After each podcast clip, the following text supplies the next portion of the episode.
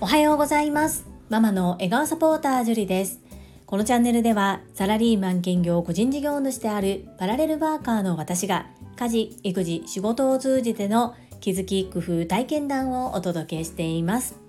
さて皆様いかがお過ごしでしょうか？本日は昨晩行いました私が出演させていただくポッドキャストチャンネル人生の天気はチャンスの収録をしての所感について述べさせていただきます。最後までお付き合いよろしくお願いいたします。私はこの度ポッドキャストのチャンネル人生の天気はチャンスに出演させていただくこととなり昨晩収録をしました。っても楽しい時間を過ごすことができてあっ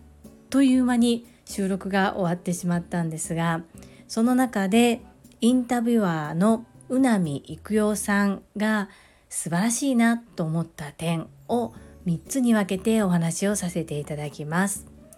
1つ目事前準備。2つ目安心感。3つ目ファシリテートです。1つ目の事前準備。ですが私もこちらスタンド FM のチャンネルで何度かコラボライブ配信をさせていただいたことがありお相手の方とは事前準備をしたり打ち合わせをさせていただいたりするんですけれどもその準備とは比べ物にならないぐらい用意周到だなというふうに感じました。2つ目の安心感ですが実はこのインタビュアーの宇波育代さんと私はリアルで一度もお会いしたことがない仲です。ですがオンラインでは何度かお顔も拝見しておりますしリアルではお会いしたことはないにはないんですけれども信頼できる間柄ということとやはりプロのアナウンサーさんでありファシリテーターだなということを改めて感じております。そこに笑顔でいてくださりただ座っておられるだけでも本当になぜだか安心することができる。そして何が起こっても宇波育代さんがいるので全部拾ってくださるっていうこう謎の安心感っていうのが勝手に私の中にありまして何の心配もありませんでした。自分がしっかり笑顔で話を聞いてその聞いた内容に対して話が展開できていればきっと大丈夫。あとは宇波育代さんに任せていれば上手に回る。そんな安心感が常にありました。そして最後3つ目はファシリテーション力です。プロのアナウンサーさんでもありインタビュアーというお仕事もされているのでもちろんファシリテートはたくさん場数を踏んでおられるとは思うんですけれどもいろんなタイプの方がいらっしゃいます。職種も違えば性格も違い立場やそうですね相づちの打ち方一つにしても皆さん違うと思うんですけれども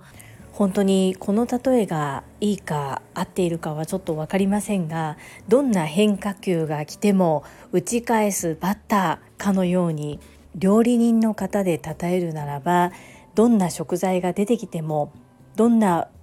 環境にあろうとも何でも美味しく調理してしまうようなそんなすごい方だなと今回の収録を通じて改めて私は感じました。本日は収録を通じて私が感じた宇波育代さんの素敵なところ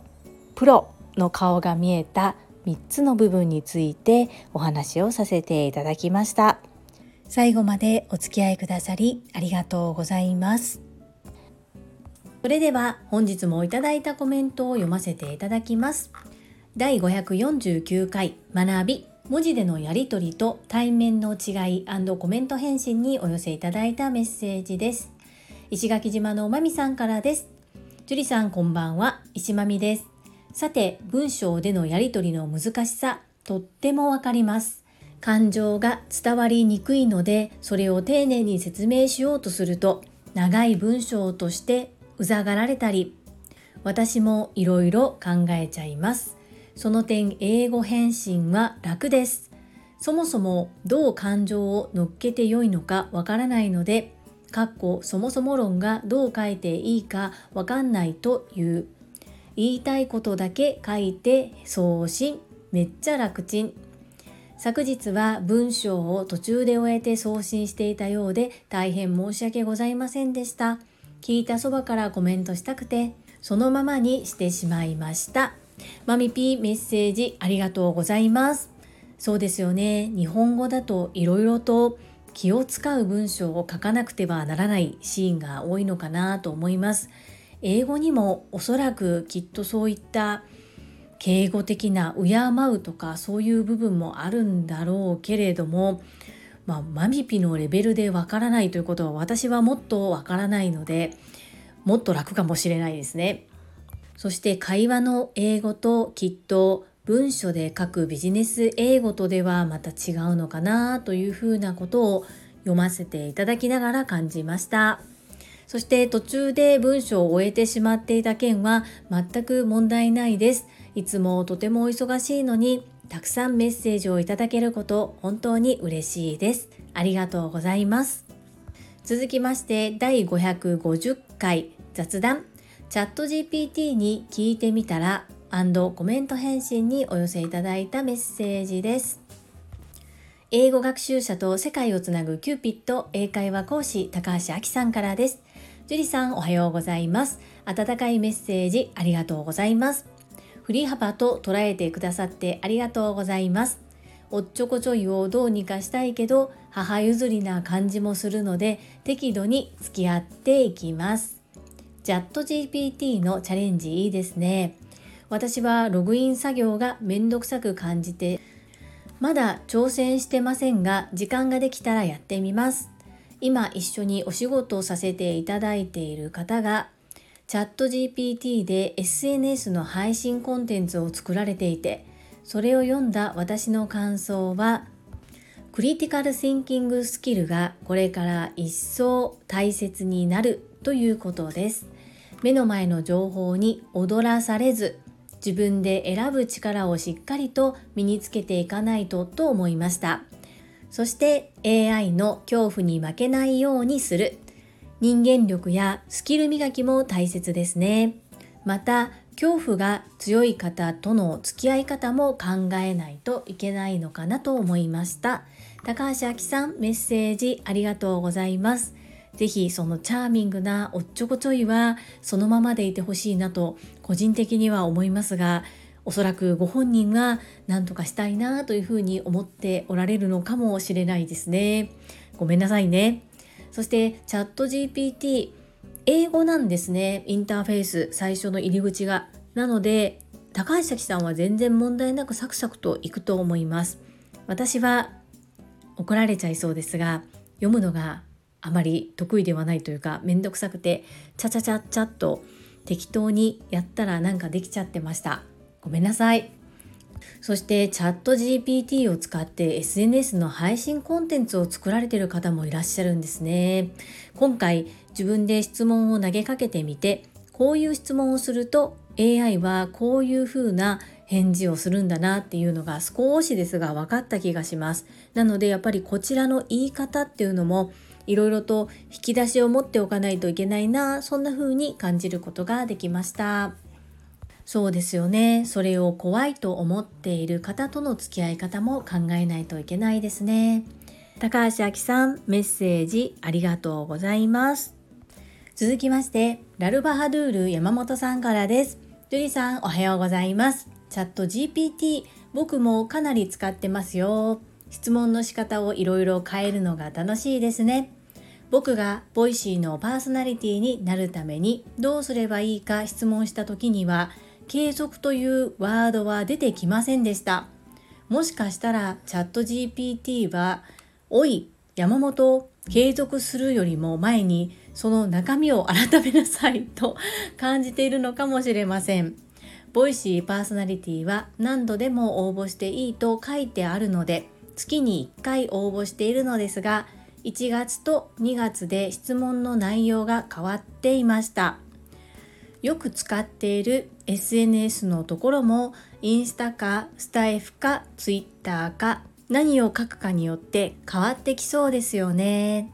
ラルバハドゥール山本さんメッセージありがとうございます。はい、ラルさんがチャット GPT をたくさん使っておられるのは配信から感じておりました。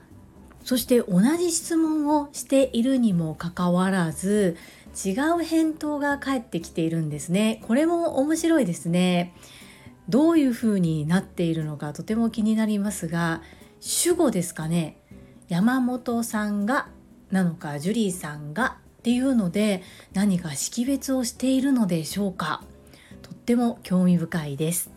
そうですよね Voicy の応募枠のところ私も2月にいろいろと変化しているなっていうことに気づきました尾形社長もどんどんもっともっといい会社にしたいというふうに奮闘されていますのでいろいろと仕様を変えておられるのかもしれないですね。ハピネスハピネスラルルルルのラルさんメッセージありがとうございました。続きましてほめほめドッグトレーナーゆかさんからです。樹里さん新タイトルコール抜群に良いですね。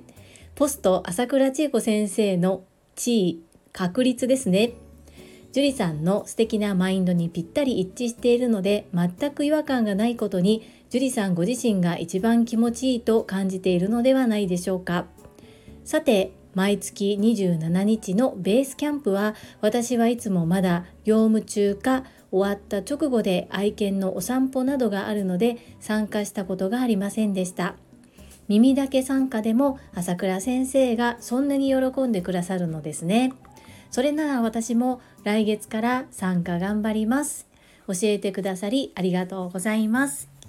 ゆかさん、メッセージありがとうございます。まずは、朝倉千恵子先生の Voicy チャンネル、世界はあなたの仕事でできているのスポンサーありがとうございます。ゆかさんのような方がいらっしゃることで、私たちが無料ですごく有料級の配信を聞かせていただくことができております。本当に本当にありがとうございます。そしてこのタイトルコールなんですけれども高尾さんとコメントのやり取りをしている時に生まれたタイトルコールです。で正式には使っておらず昨日はちょっとおふざけのような感じで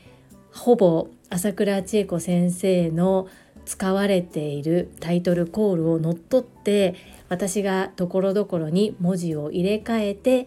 使わせていただきました。なので私のタイトルコールを変えたわけではないんです。もしこれを本当に私が使うとしたらきちんと朝倉千恵子先生に了承を得てからにしたいと思いますそれからベースキャンプなんですけれども私が言うのも変なんですがぜひぜひ参加していただきたいなというふうに思います。昨日私がこの配信を行ったことで何名かの方が耳だけ参加ができるのであれば参加したいと思いますというふうに表明意思表明をしてくださいました。きっと朝倉千恵子先生ものすごく喜んでくださると思います。ゆかさんお仕事中は難しいかもしれませんがお散歩中だったらずっとは難しいかもしれないですが耳だけ参加することできそうですよね。そしておそらく TSL の中での何か発表がある時っていうのはこのベースキャンプでお話しされることが一番早いような気がしています。私もまだ熟成になって日が浅いのとベースキャンプも数回出ておりますが毎月出れているわけではないので何ともなんですがまたゆかさんともベースキャンプでお会いできるの楽しみにしていますね。どうぞよろしくお願いいたします。続きまして西村和美さんからです。樹里さん、久しぶりに聞かせていただきました。タイトルコールが変わってました。めちゃくちゃ良かったです。そして力強いと感じました。パワーアップしてました。チャット GPT 私も使ってみます。これ高野さん、ジュリーさん、1分読書頑張ります。ベースキャンプ次は耳だけでも参加します。ジュディさんありがとうございました。西村和美さんメッセージありがとうございます。久しぶりに立ち寄っていただきまして嬉しいです。タイトルコール先ほどゆかさんにもお伝えしたんですがそうなんですよ。これ変えたわけではなくって昨日だけ少しちょっとおふざけ的に取り入れました。朝倉千恵子先生さすがだなと思いましてやっぱりかっこいいタイトルコールでした。すごいですね。この言葉をご自身で考えて生み出されたというところがすごいなというふうに思います。はい。チャット GPT 結構面白いです。私も初めて使ったんですけれどもすごく良い経験ができたなというふうに思っています。そして1分読書本当におすすめです。ハードルをものすごく下げることで継続しやすい状況となっております。この読書が苦手と言ってずっと逃げてきた私が年頭から続いているというぐらいなので本当に入り口としてはとても優しいと思います。そしてベースキャンプ、まあ、私は主催者ではないんですけれども是非西村和美さんも耳だけ参加できるようであれば参加していただきたいなというふうに思います。朝倉千恵子先生ものすごく喜んでくださると思います。できれば私も顔出しをしたいんですけれども顔出しができないイコール参加しないのではなくて耳だけだったらなんとか参加できる。移動中だけどどうしても今やらないといけないことがあるけれどもっていう場合そんな時でも耳だけでも参加。これ本当に私たち熟成だからかなと思うんですよね。こう顔出したくないから今日は画面オフにしておこうっていうのではなく基本皆さんちゃんと Zoom でカメラをオンにして出たい。だけれども諸事情あってどうしても難しい。だからせめて耳だけでもっていう感じなのでいいのかなというふうに思ったりします。西村和美さんメッセージありがとうございます。最後に高尾さんからです。毎日ほめほめ100本ノック。47チャット GPT に対しても対応が丁寧です。初めの質問に対するチャット GPT の答えがちょっと的外れでもなんだ？やっぱりわからないんだなぁとはならず質問の仕方を変えてみる。2回目の質問で自分の聞きたいことを伝えるにはどうするを考えて質問しているなぁと思いました。さすが樹里さんです。高尾さんメッセージありがとうございます。チャット GPT に対しても対応が丁寧です。ちょっと笑ってしまいました。そんな風に映りましたか？私今サラリーマンとしてお仕事している職場で2名の方に業務を引き継いでいるんですけれども同じ内容を伝えるにも相手の受け止め方そして理解度っていうのが全然違います。そして質問される内容も全く違います。そういった経験をするとあこの方は今私が言った言葉をどのように受け止めてどのように落とし込んでおられるのかなっていうのを考えながら会話をするようになってきたんですね。なので今回も私が発したことで返ってきた言葉を聞いてあここまで理解できているけれどもここは私の言いたいことが伝わっていないなっていうことを感じ取ってそして質問の角度を変えてみました。高尾さんメッセージありがとうございます。はい。いただいたメッセージは以上となります。本日もたくさんのいいねやメッセージをいただきまして本当にありがとうございます。とっても励みになっておりますしものすごく嬉しいです。心より感謝申し上げます。